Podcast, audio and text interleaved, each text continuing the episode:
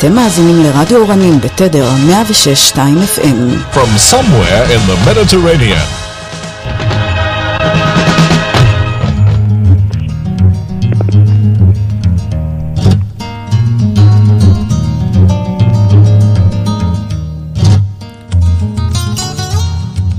העין הפנימית מיסטיקה, רפואה טבעית וקבלה, מסתבר שיש קשר ביניהם. באולפן עורך ומגיש דוקטור דודי אדלר.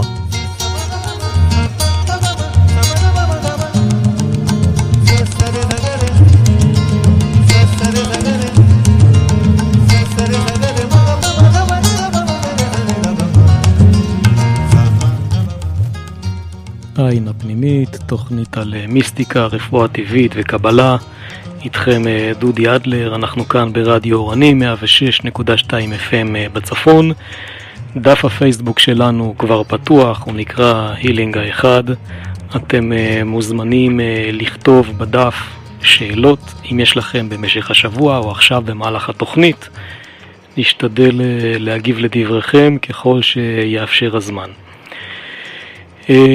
אתם מוזמנים, מי שלא נמצא בנהיגה למשל, לעצום ביחד איתי עיניים ולעוף איתי אל המזרח, אל צפון הודו, אל מקום שנקרא דרמסלה, עיר קטנה שמעליה, לרגלי ההימאליה, שלושה כפרים קטנים צמודים, אחד מהם נקרא מקלוד גנג', שזה המקום שבו נמצא הדלאי למה. אה, יש שם uh, ספרייה טיבטית עם uh, כתבים עתיקים, למות מלמדים שם, למה זה חכם uh, טיבטי שזכה, כך נראה, לאיזושהי דרגה רוחנית ומלמד. יש שם שני כפרים נוספים, אחד נקרא דרמקוט ואחד בגסו, למי שמכיר ועכשיו ככה מחייך בגעגוע. ניתן ללמוד שם כמעט מה שרוצים. בין השאר אה, רפואה הודית ברמה גבוהה, רפואה טיבטית, אגב נמצא שם אה, הרופא של הדלאי למה. ולמה אני מספר לכם את כל זה? היום אה, אנחנו מארחים את קובי נחושתן. קובי הוא הומאופת ומומחה לרפואת המזרח. לקובי יש עוד מעט נסיעה סודית, אני אוכל לומר עליה רק מספר מילים. נסיעה סודית לדרמסלה שבהודו, ואם הוא ירצה הוא יספר לנו ככה במהלך התוכנית אה, מעט על הנסיעה הזאת. אז אני רוצה לומר לך, קובי נחושתן, שלום רב. שלום דודי, נעים לדבר איתך אחר הצהריים. אחר הצהריים מצוינים, כיף לשמוע אותך קובי. אה, אז ככה, כבר אה, סיפרתי פחות או יותר מה אתה עושה. אני כן. אשמח אם ככה נתחיל את התוכנית המרתקת שלנו. אולי תספר לנו קצת על אה, מסע החיים שלך, אולי קצת מה, למד, מה למדת, במה אתה עוסק. אה, תראה, אני זוכר שלמדתי רפואה סינית לפני כ-25 שנה בערך, וישאלו בשיעור הראשון כל אחד ואחת אה, שיספר על חייו. אז אני אמרתי שהגיע תורי שנולדתי ב-15 ביולי 67, והנה אני כאן. שזה אומר שמבחינתי החיים זה מסע, מסע ארוך אה, ומתמיד, שכל זה צמתות ו... ועוד אה, נתיבים שנפתחים מפעם לפעם. אבל ככלל אני יכול לומר את זה שהדרך שלי מבחינת הפן המודע, הפן הבכירי, התחילה בגיל 17 פחות או יותר, אה, שאז נכנסתי לבית ספר, למדנו בשפיים, נכנסתי לשערי הבית ספר כמדי שנה, להתחיל כיתה י"א, הסתכלתי סביבי, ולפתע חוויתי או ראיתי משהו מסוים שנראה כמו לראות את החיים כמו שהם באמת. אה, כל דבר נראה כמו שהוא באמת. השקרים נתגלו, האמיתות נתגלו, הכל נחשף. ומהרגע הזה התחלתי לשאול שאלות ולחפש ולקרוא וללמוד ו... רגע, רגע, בוא, בוא תתאר לנו את הרגע הזה, זה נשמע חוויה מכוננת. מה, מה הכוונה פתאום התחלת לראות את הדברים כמו שהם באמת? מה, מה קרה לך? מה הרגשת? תראה, עד הנקודה הזאת, החיים, באופן כללי, גדלתי בקיבוץ גבעה שלושה, ועד אז החיים נעו די כמסלולה מהבחינה של מה שהחברה, או מה שהנתיב החינוכי קיבוצי אה, מחייב, או או מאלץ אפילו. וכל שנה יש מסורת מסוימת שאתה נכנס לבית ספר, יש טקס של פתיחת שנה, כולם הולכים לכיתות שלהם, משתפים מחבר הקיץ, ועבר יולי, עבר אוגוסט, היה מה שהיה בפער של מי' לי"א, לא קרה משהו מיוחד האמת. והתחיל כיתה י"א, נכנסתי לשערי הבית ספר, ופתאום חשתי שאני, או ראיתי למעשה, אנשים כמו שהם באמת. ראיתי את המורים כמו שהם באמת, ואת המבנה החינוכי ומה שהוא רוצה ממני כמו שהוא, בלי, בלי אה, ערכים מולבשים. ופתאום ראיתי את, ה, את החיים במובן של בני אדם, במובן של אמיתות, במובן של, אה, של מציאויות, בצורה, בצורה נקייה, ללא של מסכים. והדבר הזה עבורי היה סוג של חוויה מאוד מאוד מעוררת. לאחריה למעשה, מתחילת השנה של י"א ואז לאחר מכן, הדברים השתנו מאוד. אה, חלה בתוכי שינוי מאוד מאוד עצום, אה, התחלתי לחשוב אחרת, לדבר אחרת, להתנהג אחרת, ולמעשה מאז ועד להיום החיים ממשיכים כמסע אחד ארוך. כל מה, ש... כל מה שאני מציין לעצמי כמגלות ציון זה למעשה עד למקום הזה ומהמקום הזה. וכל מה שקרה מאז ועד להיום זה למעשה משם כנקרא פתיחה ועד להיום כדרך אחידה שממשיכה את הקו הזה. אז היית במזרח, למדת, כמה זמן היית במזרח, אה, מה למדת? אז מה שקרה לאחר מכן, שכמובן הייתי בצבא והתחלתי ללמוד רפואה סינית מיד לאחר הצבא. איפה למדת? במה שהיה אז במכללת לימוד ולצמחונות של משה אושרסקי. אוקיי, מכיר. הראשון לרפואה תנועה בארץ. כן. אה, למדתי רפואה סינית, התחלתי לעבוד בתחום הזה מיד, אה, מיד עם סיום הלימודים. אה, ראיתי שהאפשרות לתמיכה בארץ ברובד הקליני היא מאוד מאוד נמוכה, אז נסעתי מיד למזרח, להודו. בהודו הנסיעה הייתה למגמה של להצטרף לבתי חולים שבהם מטפלים ברפואה אלטרנטיבית. התחלתי לעבוד במספר מקומות, בדלהי, בבומביי, בדרמסלה, בטיבטי המדיקל אינסטיטוט. משם התחברתי למקום שנקרא בוג' בגוג'ראט. אה, שם לימדתי ולימדתי יותר רפואה סינית. מוכר, מוכר, די, אני מתגעגע יותר מדי, אה, קובי. הייתי בכל המקומות האלה, אוקיי. הצ'אנס הצ'אנס בהודו הוא כזה שמטפלים ביום בממוצע ב-120 אנשים. זאת אומרת שתוך זמן קצר, תוך כמה חודשי עבודה בהודו, ראיתי מספר עצום של אה, מקרים קליניים שבארץ אין סיכוי להיפגש איתם, כמו התקפי לב, דברים בכליות, אה, סרטנים, כיתות גפיים מסוכרת ומה לא.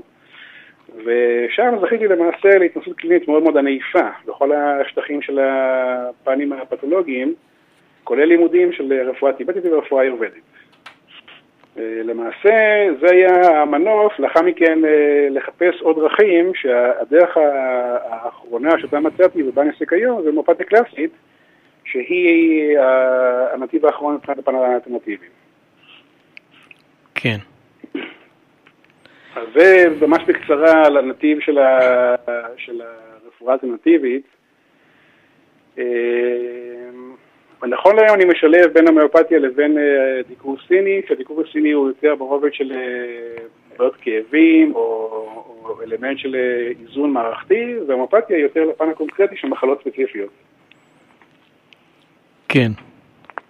אז אולי תוכל לתת לנו ככה בכמה מילים מה העקרונות של הרפואה ההודית למשל, מה העקרונות של הרפואה הסינית. אולי להומאופתיה נקדיש תוכנית שלמה, אם יהיה לנו זמן נדבר על זה בהמשך. בשמחה. אז תראה, יש במזרח שלושה נתיבי רפואה מרכזיים, זה הרפואה הטיבטית, ההודית, היובדה והרפואה הסינית. כן. למעשה שלושתם מגיעים ממוצא, ממוצא זהה בגישה שלו.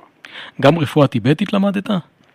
את הבסיסים שלה. לאחר מכן התחלתי ללמוד את הבסיס, ראיתי שהדבר הזה לא, לא יהווה שום דבר מעשי בישראל, בגלל הקושי של העיסוק הקונקרטי, אז לכן עזבתי את זה.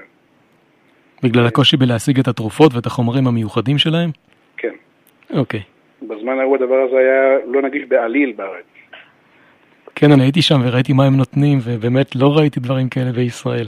נכון, הם נותנים דברים מורכבים מאוד, עשירים מאוד, שהשיווק שלהם, או היכולת, היכולת לייצא את זה משם לפה, זה כמעט בלתי אפשרי. כן. בכל אופן, שלושת השיטות הללו טיבטי, הודי וסיני, שלושתם מגיעים מהמוצא שהאדם בא לעולם הזה בעבור תיקון, התפתחות, גדילה, שהמגמה הסופית זה שחרור והערה. וכל אה, לאום, בכל אה, גישה פילוסופית... רגע, בוא בוא תגיד את זה עוד פעם, זה חשוב. האדם בא לעולם הזה, עוד פעם.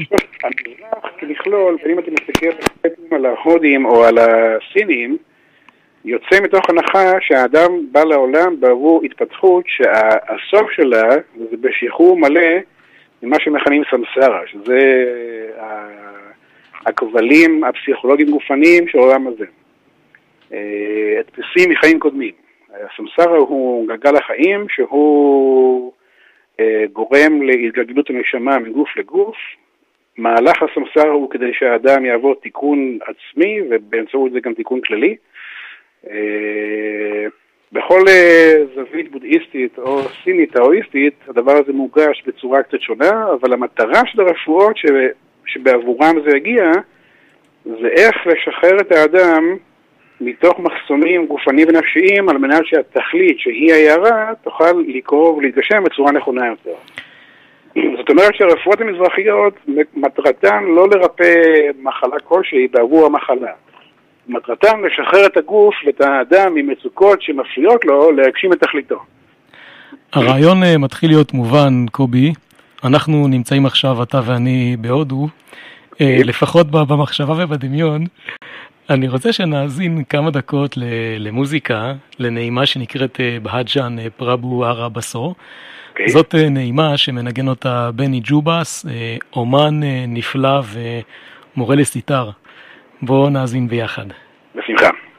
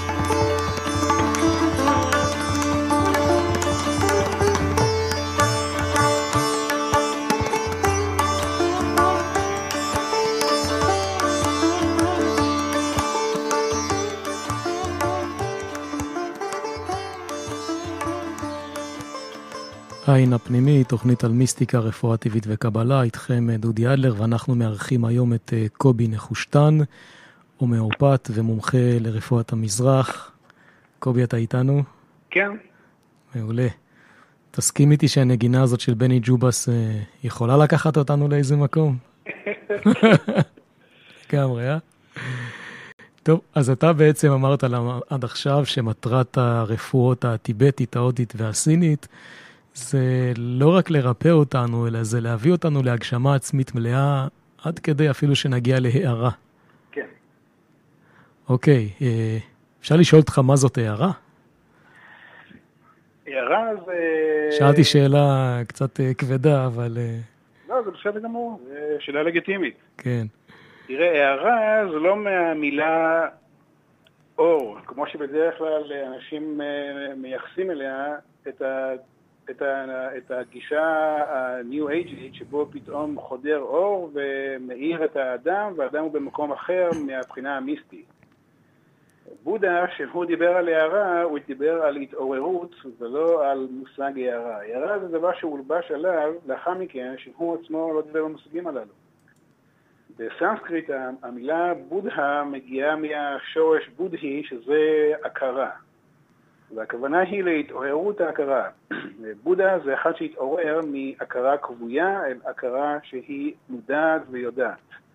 זאת אומרת שההערה המזרחית לא מתכוונת למשהו בעל אופי מיסטי, כמו שהרבה אנשים אה, נוטים אה, אה, להדביק עליה, אלא הכוונה היא להתעוררות התודעה משינה למצב של עירות. ואז עולה השאלה הזאת מה זה מכונה שינה ומה זה מכונה התעוררות. מהו הדבר שיש להתעורר ממנו? מי זה נקרא אדם ישן ומי זה נקרא אדם שהוא התעורר. וזה דבר שהוא אמ, הוא, הוא לא דבר אחיד. בתוך תהליכי ההתעוררות יש הרבה מאוד צעדים שכל אדם ממקומו יש לו להתעורר לפרספקטיבה ולמימד אחר. הדבר הזה הוא לא, הוא לא ליניארי. הוא דבר ששונה מאחד לאחד, ו... ו... והצעדים בתוכו שונים מאחד לאחד. כן. אה, ולכן לתוך הנושא הזה נכנס כל, המ... כל המהלך של הרפואה המזרחית שעניינה לזהות את מקומו של האדם ביחס למורכבות הפרטית שלו, ביחס ל... לכלל הבסיסי של אבות אכלו בוסר ושינוי בנדיקנה, שהוא נושא לתוכו את מטען העבר שבעבורו נכון להיום כביכול תקוע, במקביל למקום שבו הוא נולד, מבחינה גיאוגרפית ולשון, ובמקביל למטען הפרטי שלו, שכל זה שזור זה בזה. אני כבר שומע מאחורי הדברים שלך את המושגים גלגולים וקרמה. נכון. ואז okay. אוקיי. בתוך המהלך הזה אנחנו יודעים לזהות את המיקום של האדם ביחס לעצמו ולא ביחס לאף אחד אחר. ומה עושים על מנת לשחרר את הפקקים או את התקיעויות או את, ה... או את המצבים שבהם הם אלה שגורמים לו להירדמות, לא, למצב של חוסר הכרה במובן הפוטנציאלי שלא יש. כן. כשזה הוסר, כשהמהלך הזה מוסר, אז יש לאדם את האפשרות להתעורר, שזה אומר להפך ליותר מודע לפוטנציאל הפרטי שלו. וזה למעשה המטרה של כל המהלך שלו ברפואה הזנטיבית. אני יודע שהרעיונות האלה מובאים uh, בכתבי קודש עתיקים, שעליהם uh, דיברנו ככה לפני השידור. דיברנו שיחה מרתקת על האדווייתא ודנתא. כן. אם תרצה ככה... אז באמת כל ה... האם זה המהלך שלך? אני באמת אה, רצית להסביר את רפואות המזרח דרך הכתבים האלה? גם, גם דרך זה בוודאי, תראה, למעשה גם uh, בתוך היהדות אתה מוצא תפיסות שהן מאוד מאוד זהות, שההבדל בין המזרח לבין היהדות, שהיהדות לא הביאה דרך קונקרטית למה עושים עם מה שלא בריא או לא זז או, או תקוע. אבל כן. התפיסה התפיסה היסודית של הוודנטה ושל היהדות היא מאוד מאוד זהה. מה זה ודנטה? ודנטה זה תפיסת האחדות, זו התפיסה שאומרת שהעולם למעשה הוא אחד, על אף שהוא נראה מחולק, ועל אף שהוא נראה עם הרבה פאזות, הרבה צדדים, או כל אדם נראה כביכול כעצמאי, אינדיבידואל, המנותק מן הכלל, אז זה לא באמת כך. באמת כולנו מחוברים זה בזה, קשורים זה בזה. העולם כולו הוא, הוא, הוא אחיד, במובן הזה שהוא מחובר והוא כיחידה אחת, כגוף אחד. העולם הוא, הוא נבע מאלוהים שהוא אחד, ולכן גם עולם בטבעו מגיע מהאחדות, כלומר הוא אחד. התפיסה שאומרת שהאדם הוא כמעין אי בודד, שהוא מנותק או לא, או לא, או לא, לא, לא שייך, זו תפיסה שהיא תפיסה בבורות. התפיסה הנכונה היא שאני זה חלק מה, אבל על אף שאני חלק מה, אין זה מוציא ממני את המיוחדות שאני מביא למכלול. אה, והוודנטה עניינה להראות את זה שאנחנו למעשה כמכלול של גוף אחד. אתה מדבר על אנחנו הברואים, או שהאחדות הזאת נמצאת בתוך האחדות האלוהית והכל אחדות אחת? מכל צד ופינה זה תמיד יחזור חזרה אל האחדות. אנחנו כולנו כגוף אחד, בבריאה אחת, שייכים לאלוהים אחד, ש... שאנחנו נמצאים בגופו ובדמותו. אה, פה אני מדבר לפי הגישה הוודנטית. אה, שכולנו בתוכנו גם מכילים בתוך המכלול האנושי, כל אחד לעצמו את, את, את הכל, את, את השלמות. אה, תפיסה שהיא לא כזאת, מוצאה בדבר שיוצר פיצול באדם, יוצר חלוקה, יוצר הפרדה. זה דבר שבוודנטה לא, לא קיים. אה, מתוך הוודנטה נובעות תפיסות רפואיות שעניינם להחזיר חזרה את התפיסה ואת החוויה שבו האדם הוא בתוך אחדות ולא מפוצל ממנה. הדבר הזה. נכון דרך אגב גם ליהדות, שגם ביהדות אתה רואה שהעולם כשהוא נברא, אז הוא נברא למעשה מתוך אחדות. האלוהים שהוא האחד ברא משהו מסוים, והוא ברא משהו מסוים שמיד לאחר מכן עבר מעלה של פיצול, של הפרדה מן האחד להרבה. לכן העולם נברא באות ב'. לכן אומר גם דוד המלך, אחד דיבר אלוהים, שתיים זו שמעתי. שהאחד מיד מתפצל להרבה. אבל למעשה, גם ביהדות אתה רואה את זה, שהתפיסת יסוד, שהאנושות, העולם כולו, הוא מתוך אדם קדמון, שהוא האב טיפוס לבריאה כולה. האם תרצה טיפה להרחיב על המושג אדם קדמון כרגע, או אולי בהמשך כשנדבר על אה, רפואה יהודית? אה, בוא, בוא נשאיר את זה להמשך. בסדר גמור. והאדווייתא, מה, מה תפיסת האדווייתא, או האדווייתא ודנתא זו אותה תפיסה? אדווייתא עניינו אחדות, וודנתא זה הפילוסופיה של האחדות. אוקיי. אה, שזה אומר שהתפיסה הזאת על אף שהיא חיה בתוך uh, תפיסה פוליטאיסטית, שאתה רואה בהודו ריבוי אלים, בהודו לפי הפנתיאון אלים שלהם, יש 33 מיליון אלילים. אוקיי. או, זה, לא, לומר, זה לא נכון לומר אלילים, זה אלים. כל אחד הוא אל בפני עצמו. והדבר הזה הוא תוצאה של, אה, של זמן מסוים בכדור הארץ, שה... הדת הוודנטה נולדה בתוך מציאות בכדור הארץ, שבו המגע עם הטבע, עם כוחות היקום, הכוכבים וכולי, היו זמינים לאדם בצורה מודעת. האדם היה קם בבוקר וחווה את המציאות עם אחדות כזו, שבו הוא עצמו היה נטמע לתוך כוח הטבע ונהפך לדבר שאותו הוא חווה. כן. סליחה. מתוך זה נבעה תפיסה של, של ראייה או חוויה של כוחות שהיא מאוד מאוד רב-גונית. הדבר הזה לאחר מכן היווה תפיסה שלתוכה צמחו כל מיני כוחות טבע שנהפכו לאחר מכן להגשמה של דמות מסוימת. כן. קובי, הקו אה, טיפה לא לגמרי באיכות אה, טובה. אם אתה יכול למצוא לך ככה נקודה אחת ולדבר קרוב לטלפון, זה אוקיי. יעזור לנו. אוקיי. אתה יודע, הייתי זה היה בשנת 2000 ש, שטיילתי בהודו, והגעתי עם uh, חבר, uh, תלמיד חכם, שגם uh, עסק, עוסק בקבלה, הוא אמר לי שיש איזה גורו, גורו סיקי, אלה עם הטורבנים, במקדש, כן. במניקרן, בעמק פרווטי, כן. ליד קסול, הוא אמר לי, חייבים לדבר עם הגורו הזה. וניגשנו אליו, ואני שאלתי אותו, מה זה אלוהים אצלכם? אז הוא אמר לי, מה זאת אומרת, אלוהים אחד. הכל אלוהים. ואז שאלתי אותו, מה זה כל התמונות שיש לך כאן על, ה... על הקיר? בעצם אנחנו רואים כאן את כל ה... אי אפשר את כל, דיברת על 33 מיליון אלים, שאולי זה גם מספר סמלי, אבל יש להם אין ספור אלים. שאלתי אותו, אז מה זה? אז אתה יודע מה, אני, אני לא אענה את מה שהוא אמר לי, ואת מה ששמעתי מחכמים אה, רבים אחרים במזרח, אבל אני פה אשמח לשמוע את, את התשובה שלך, אם דיברת על דווייתא ודנתא שמדברים על אחדות, איך זה מסתדר עם ריבוי האלילים בהודו? או האלים? אז תראה, זה דבר שהוא, מה שהתחלתי קודם לומר, זה נעוץ במקום ההיסטורי שבו נולד ההינדו. כן. ההינדו, אם אני מסתכל על ההיסטוריה מהפרספקטיבה של הספירה היהודית, אז ההינדו מוצאו באלף של אחרי תיבת נוח. שזה אומר שמדובר על זמנים שבהם לאדם הייתה נגישות מלאה בהתנסות לכוחות טבע, ככה שלא הייתה הפרדה או הבדלה בין מי הוא בזהות פרטית לבין הדבר שאיתו הוא מזדהה ונטמע אל תוכו. מה שאומר שאתה מקבל תרבויות שהן מאוד מאוד מאוד עשירות ב... ב... ב... רב גוניות של חשיפה לכאלה כוחות. כן. כל כזה כוח ב- בתקופה ההיא קיבל שם ולאחר מכן לבוש לדמות אדם, כמו גנשה, כמו וישנו, כמו ברמה וכולי, שכל כזה דמות לאחר מכן הפכה לדבר שהוא בעל זהות עצמאית בגלל אפיוני כוחו. הדבר הזה לא שונה מהמיתולוגיה היוונית שבהם כוחות אה, אסטרולוגיים מקבלים דמות, דמות אנושית קונקרטית, עם, עם רצונות, עם מאוויים, עם תשוקות וכולי. אה, ואז לאחר מכן זה התגבש לתפיסה שהכוחות טבע המרכזיים נהפכו לישויות או לדבות, לכוחות טבע המרכזיים שהם מאפיינים לכל את התרבות ההודית.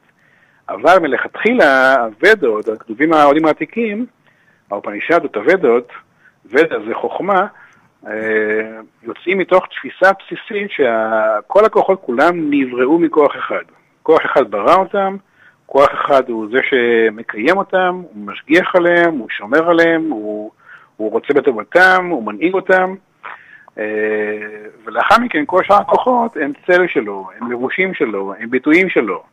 אבל התפיסת יסוד ש, שיש אלוהים אחד שממנו התפצלו הרבה מאוד, אין ספור למעשה, ביטויים ו, ומציאויות. כך שלמעשה למעשה אין הבדל, בעומק העניין אין הבדל בין האמונה, בין אמונת הייחוד היהודית לבין האמונה ההודית. אם כי שבהודו הביטוי לאמונה הוא מאוד מאוד עשיר ורב גוני בגלל הלגיטימיות ל, ל, לנגישות של עוד כוחות בטבע. אני אומר לך את, ה, את התשובות שאני שמעתי במזרח, ותאמר לי אם אתה מזדהה עם הדברים, אם הם ברוח הדברים שאתה מדבר עליהם. אוקיי. אה, אני הבנתי שם שבאמת אה, האלו הוא אחד, והכל זה האל האחד, אין דבר שזה לא הוא. ומה שקוראים שם אלים הם בעצם דרכי ביטוי שונות של האל האחד, כוחות שונים של האל האחד שהם מבוטאים ב- במציאות שלנו.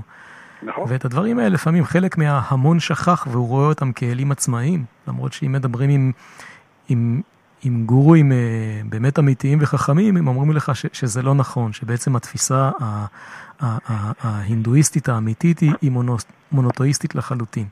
נכון, נכון, אחרי זה אני בפירוש אה, מחזיק באותה הדעה. אם תדבר עם כל החכמים המקומיים, אז כולם אה, מחזיקים באמונה באל אחד וזהו, הוא למעשה הבורא והמשגיח המקיים. אבל שוב, לאורך השנים, מ- מנגיד הבריאה ועד להיום, התפוצה בהודו היא כל כך רב-גונית ורחבה, שיש שם אין ספור של ביטויים אמוניים, ממש אין ספור. כן. בתוך זה נוצרה גם הרבה מאוד טקסיות, הרבה מאוד הבדלים בין לשונות, בין אה, ניבים מקומיים. למשל בבוז', המקום שבו אני עבדתי, עיר קטנה, מונה בסך הכל חמישה מיליון איש, שזה מעט בהודו, עיר קטנה, כן. ויש שם, יש שם שישה ניבים מקומיים, שישה שפות שונות של, אה, של דרכי דיבור ש, שהם בעצמם לא מכירים את הניבים המקומיים, כלומר הם מדברים בשפה, בהינדי, שזו השפה המרכזית בהודו, אבל בינם לבין עצמם יש הרבה מאוד לשונות ש, ש, שהם עצמם לא, מוד, לא מכירים אחד את השני. את, את, את, הדבר הזה מבטא את הרב גוניות שלאחר מכן התלבשה לתוך שפה, תרבות וביטוי טקסי שונה. כן. דיברת, נגעת קצת ב, ב, בהשוואה בין אה, רפואה, רפואת המזרח ל, לרפואה יהודית. אני, אני בעצם חוקר את הרפואה היהודית מזה 18 שנים, התחלתי בהשראתו של אה, סבא שלי, זכר צדיק לברכה, הרב צבי יצחק הכהן אדלר, שהראה לי שכל מה שדיברתי איתו מ, שקשור לרפואת המזרח, התחיל להראות לי את זה במקורות שלנו. ובוא נאמר שבעשר השנים האחרונות אני חוקר את הרפואה הקבלית, אבל אני מאוד מאוד אשמח לשמוע את, את הפן שלך, את, ה, את הידע שלך, איך אתה רואה את, ה, את המטרה של הרפואה היהודית, מהי הרפואה היהודית. קודם כל צריך להגדיר, כמו שהמזרח מגדיר מהי הבעיה או מהי המחלה, ולאור זה הוא גם אה, פיתח תשובה למחלה, אז צריך להבין מתוך היהדות איך היהדות מגדירה את הבעיה, מה, מהו הדבר שהיא רוצה לרפא. אז אה, המחלה, המחלה ש, שהיהדות מבטאת מתוך הכתובים זה מה שמכונה חטא האדם הקדמון. שזה אומר שהאדם אה, התפצל מן האחדות, התרחק מן האחדות, גרם ללבושים שיפרידו אותו מן האחדות. בשעה שמלכתחילה רצונו של בורא עולם היה שהאדם והוא ילכו זה לצד זה, ויהיה דו-שיח ביניהם, יהיה, יהיה הפריה אפילו ביניהם, אז האדם עשה מהלך מסוים שכרגע אני לא נכנס לתוכנו, מה היה המהלך? אבל המהלך הזה בכל מקרה הביא לתוכנו... המהלך הזה ייקח הרבה הרבה תוכניות.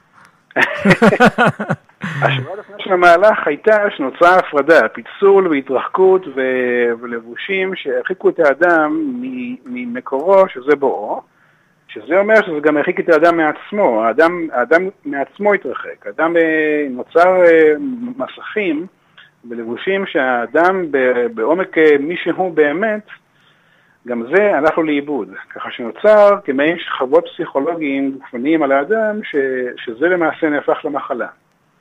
אה, ואז התרופה היהודית, כמו שזה מתבטא ב, אה, בספר במדבר, בפרשת חוקת, שעם ישראל חוטא, ולצורך העניין משה רבנו בונה את נחש הנחושת.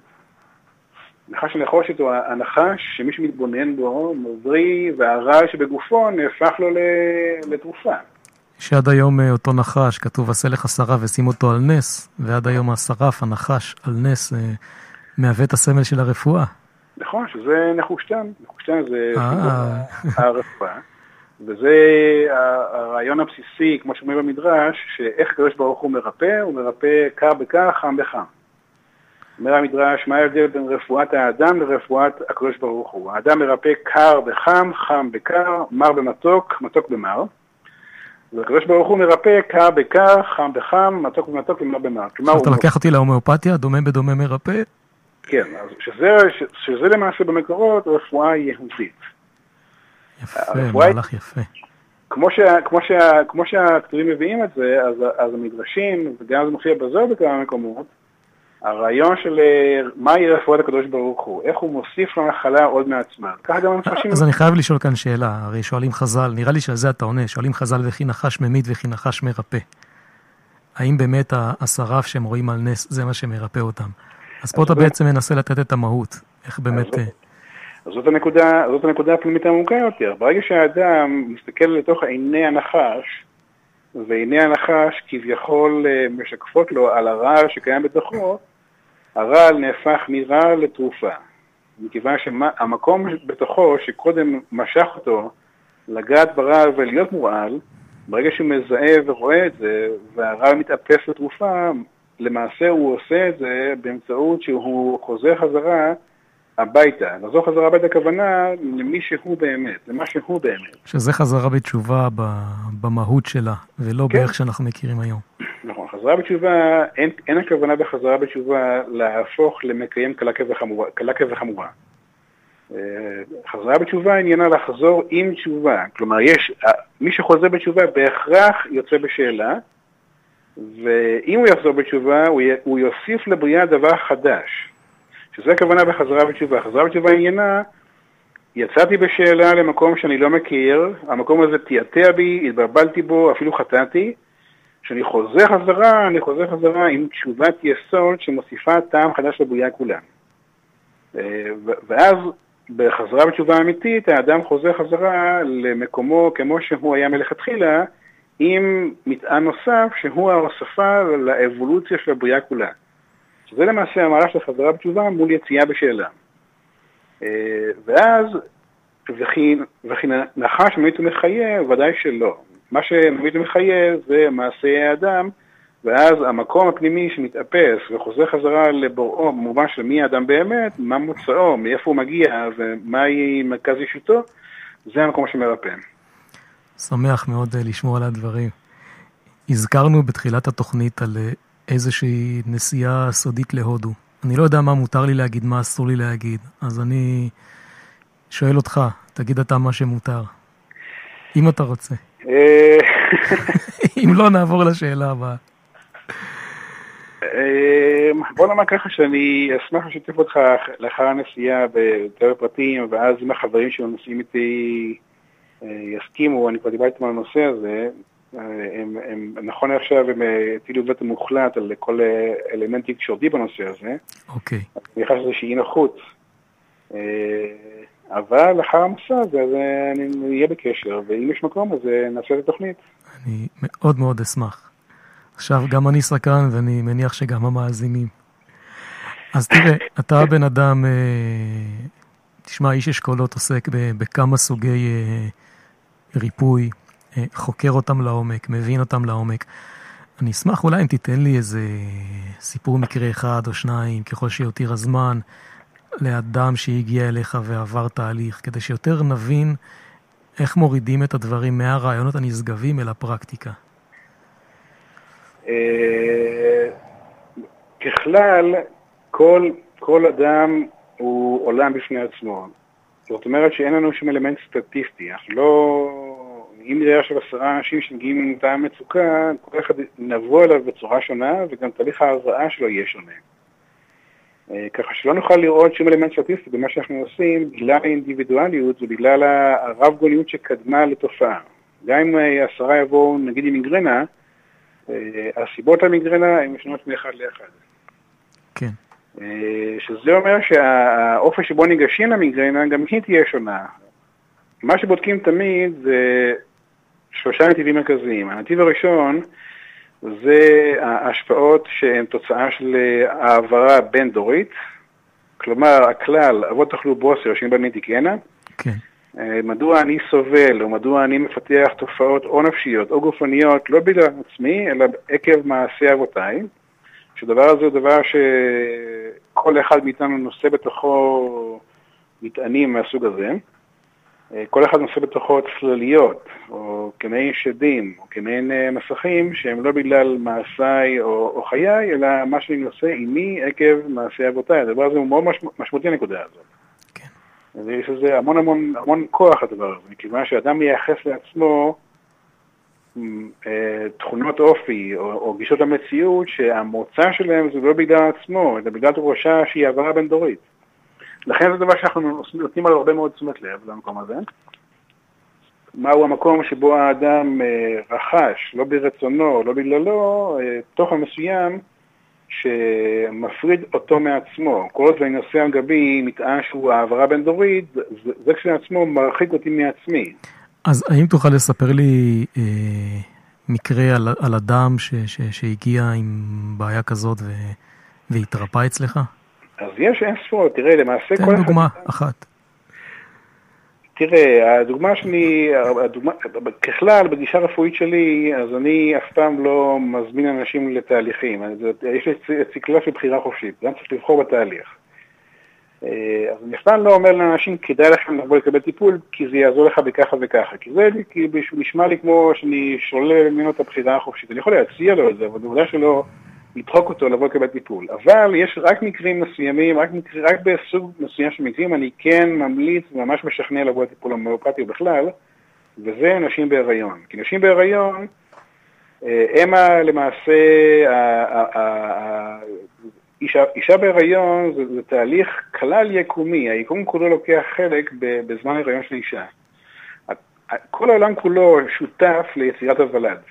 ולכן כשאישה בהיריון מולידה ילד, בזמן התאבות הילד ברחם אמו, אה, בזמן הזה יש לנו אפשרות ליצור מצב שבו אנחנו מוודאים שלוולד לא יהיה את העניין הזה של העברה בין-דורית. אם אימא מטופלת בזמן הריון, בכזה מצב, נגיד, אם שני ההורים, נגיד, חולים בפסוריאזיס, רוב הסיכוי שהילד שלהם גם הוא יגדל עם נטייה לפסוריאזיס. כן. אבל אם האמא מטופלת בשיטה שלנו, בזמן שהיא בהיריון עם הילד, הטיפול הזה יגרום למצב שבו הילד לא יקבל את הגנטיקה הנגטיבית הזאת. כן. וככה אתה מונע מה שמכונה העברה בין-דורית. לכן הזמן של ההיריון הוא הזמן שמבחינתי הוא הזמן החשוב ביותר לטיפול, מכיוון שהוא, מעבר לזה שהוא חוסך מפחי נפש להורים צעירים שלא יודעים להתמודד עם כל מיני מצוקות של ילד ראשון, הוא גם מאפשר דור חדש שייוולד, דור נקי, דור שהוא לא סוחב איתו מטענים, שמטענים שעשויים להיות מאוד מאוד מפריעים. למשל, המטען שקשור לדור שני לשואה, דור שלישי לשואה. הדבר הזה הוא דבר שהוא יושב על, על, על אה, צבא האנשים בצורה מאוד מאוד, מאוד דומיננטית. כן. אה, אני שמח שאתה מטפל בנשים בהיריון. יש הרבה גישות ברפואה הטבעית ש... שאומרים לא לגעת, זה קונטרה אינדיקציה. אז להפך, אני אומר את זה שאישה בהיריון, בתפיסה שממנה אני יוצא, אין זמן יותר עקרוני וחשוב, גם לעצמה וגם לדור ההמשך וגם לבריאות ילדיה אחרי הלידה, אם היא תטופל בזמן שהיא בהיריון. אני לגמרי מסכים איתך, גם אני מטפל ב... בנשים בהיריון, ולא דוחה עכשיו- אותן, גם להן מגיע טיפול, גם, לי... גם להן יש את המצוקות שלהן. עכשיו, דוגמה מעניינת שראיתי לפני כמה שנים, של, שזה קשור להעברה הבין-דורית, זה, זה, זה לבחור, בחור צעיר בן ה-38, שהוא הגיע עם, עם עקרות מלאה, לא היה לו זרע, כן, והם רצו להביא ילדים, כשאחרי בדיקה זרע, אז שאין לו זרע. הסיפור שלו היה שבזמן שהוא היה בהריונו, אז אימא שלו, בגלל כל מיני סיבות של החיים, לא רצתה אותו. היא, היא ניסתה בכל כוחה להפיל, בכל מיני שיטות. כן, בחלקן גם מאוד אלימות, של אה, מכות בבטן, להרים דברים כבדים במגמה של ההפלה וכולי. אחרי הלידה, את הילד, היא התחרטה מאוד, וכשהוא גדל, היא הזכירה לו שוב ושוב שהיא, איך שהיא ניסתה להפיל ואיך שהיא עכשיו מתחרטת את זה. הבחור גדל לתוך מציאות שבו הוא תופס את חייו, הוא בנה דפוסיות של חיים שרק אם הוא מצליח, יש לו זכות קיום, אם הוא לא מצליח, אין לו זכות קיום. כן, הוא מטען קשה לשאת אותו. נכון, כלומר הוא בנה דפוסיות סביב האופן של התאהבות האורגניזם שלו ברחם אימו, שהוא לא קיים אלא אם כן מוכיח הצלחה. ואז הוא קיבל טיפול שעניינו לעקור את הרושם האורגני שניתן בוולד בזמן היותו בהיריון, ותוך מספר חודשים הוא הפרט אה, אשתו, ויש לו היום- ילד. יפה. זאת אומרת שהנגיעה במקום הזה, שמקום טרום לידה, שקשור להעברה בין-דורית, זה מה שנגענו בטיפול כשהוא בן 38. אה, שזה אומר שההדפסות של אה, אופן הלידה מכתיבות לאחר מכן דפוסים שהם דפוסים שנהפכים לאחר מכן למבנה פסיכולוגי ולהשקפת עולם. יפה מאוד, אני מאוד מאוד שמח על התהליך הזה. אני רוצה לשאול אותך עוד כמה שאלות. אה, זמננו הולך ומתקצר. אני יודע שהוצאת לאור שני ספרים. אחד מהם נקרא מגע ישיר, אחד מהם נקרא רומן עם הרוח. אם כן. תוכל לספר לנו בכמה מילים על, ה, על הספרים האלה. שני כי אתה הספרים באמת מביא ידע עשיר ואני רוצה לדעת איפה הוא נמצא ואיפה אפשר לפגוש בו. אה, שני הספרים הללו נכתבו ביחד בשיתוף עם אה, עדית פאנק, שהיא גם מטפלת וגם אה, ציירת ומשוררת. אה, את הספר הראשון שנקרא מגע ישיר, כתבנו בדרמסלה, לפני הרבה הרבה שנים למעשה, אה, שזה היה, שם ישבנו באחד מהחדרים שם בבקסו למעלה, וכתבנו את התשתית לספר, שהוא בעצם פורס את הפילוסופיה של הרפואה האלטרנטיבית מכמה זוויות. הוא יותר, יותר אה, ספר עבודה או ספר הגות, פחות או יותר נקרא לו. אה, הספר השני הוא ספר שנקרא רומן עם הרוח, שאותו התחלנו לכתוב ביוון, כשלמדנו ביחד במאופתיה ביוון אצל ג'ורג' ביטולקס, אה, והוא ספר שמספר, אה, הוא ספר בעל אופי, אה, בעל אופי רומן שבאמצעותו מועבר סיפור. שהוא בהוצאת ידיעות אחרונות? אה, שהוא, שהוא אה, רומן, שהרומן הוא רק כלי או רק אה, לבוש להעביר מסרים בעלי אופי התפתחותי רוחני. אוקיי. למעשה נעזרנו בסיפור שבחלקו הוא סיפור, בחלקו עם פרטים אה, ביוגרפיים שלנו, על מנת שבאמצעות זה למסור מסר מסוים, או או להסביר באמצעות הסיפור תהליכים אבולוציוניים. אוקיי, אני רוצה לשאול אותך ככה עוד אה, שאלה אחת, בוא תקשיב איתי לאות הבא.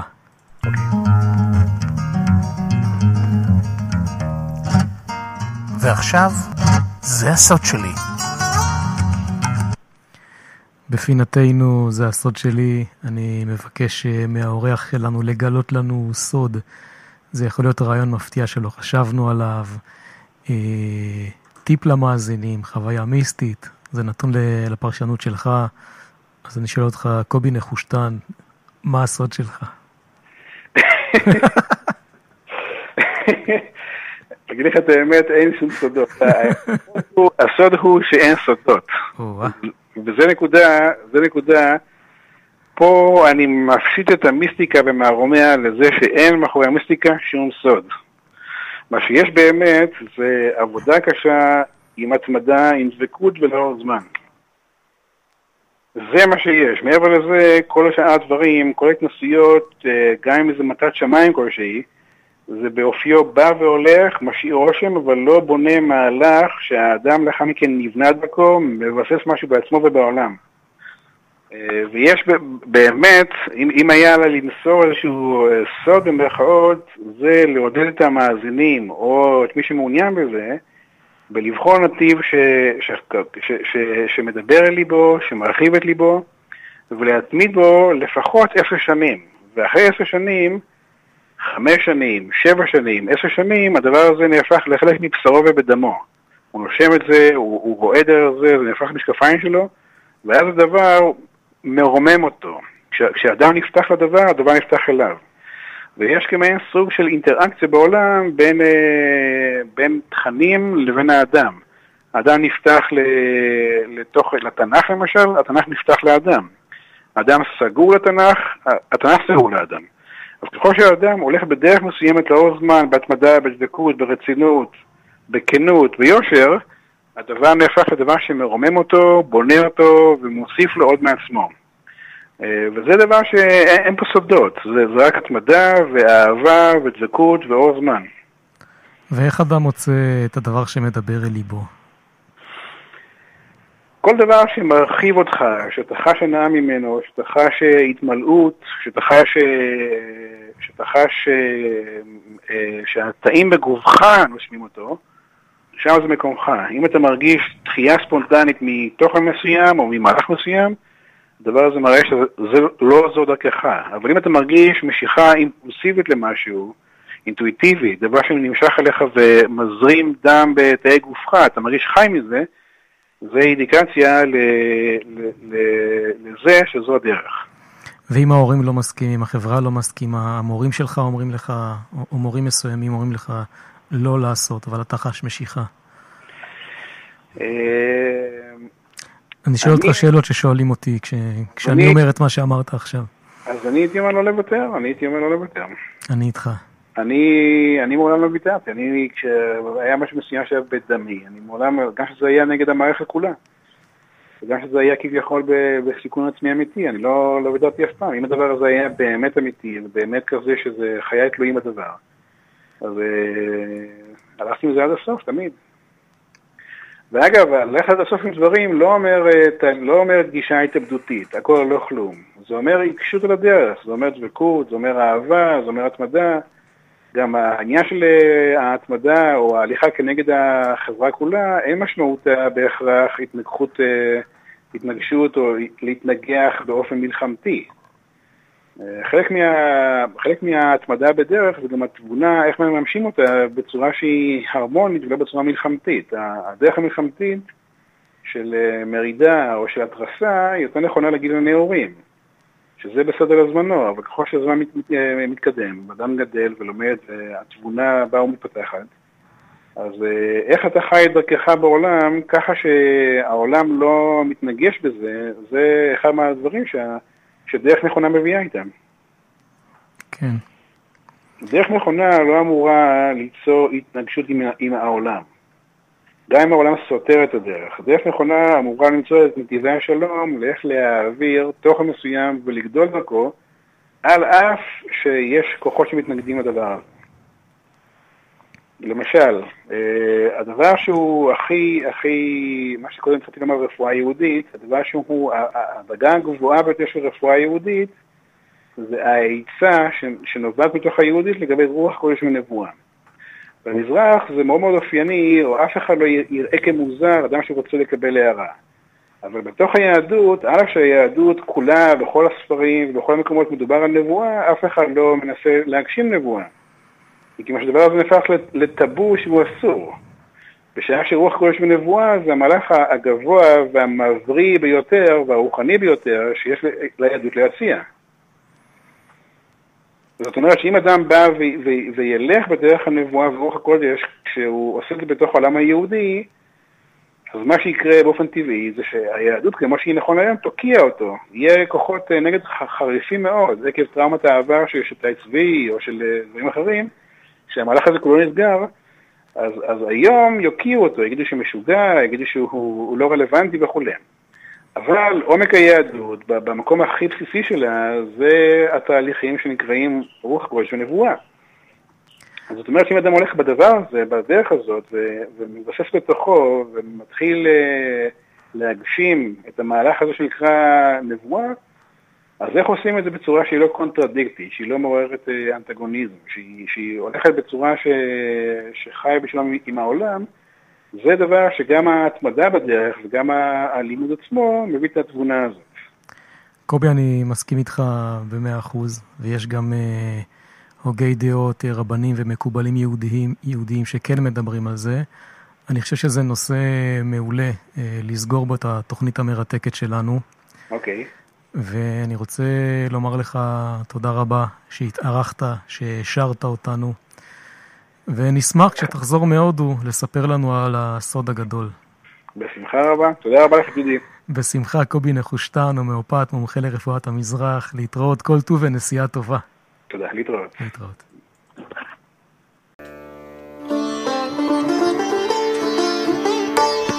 על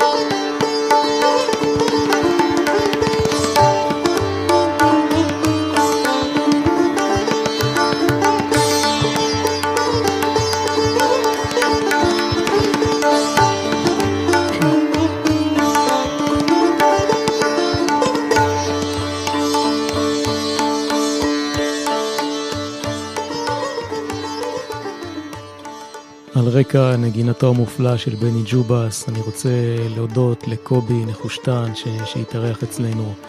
תודה רבה למשה קסטוריאנו, לענבל דוארינג. יש לנו שבוע לבשל לכם אה, תוכנית אה, מרתקת נוספת. כאן דודי אדלר ואני מאחל לכם אה, המשך שבוע מבורך.